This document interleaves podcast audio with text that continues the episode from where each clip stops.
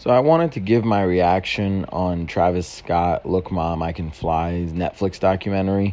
I'm currently 41 minutes into the Netflix documentary, which is essentially halfway through. And it just is more of a reminder that, like, I'll never be anything in this world. And just, like, kind of a middle finger to my entire life that everything I've ever wanted to do, not only has Drake done it, but Travis Scott has done it, Kylie Jenner has done it, Kanye West has done it, Donald Trump has done it.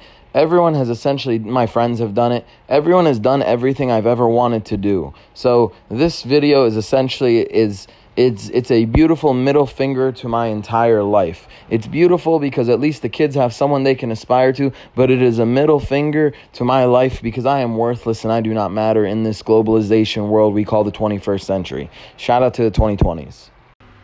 They call me No Flow Joe because I like to sing on these hoes and then I rap like I gotta go, but I don't gotta go. I just gotta steal a flow. My raps are so pretty. I get here in the city and they can say, hey, Mitty, what? I mean shitty. I mean witty. I mean bitty. I mean litty, litty, titty, kitty, mitty. Kirko Bangs with the sangs. Kirko Bangs drinking my cup with the sangs.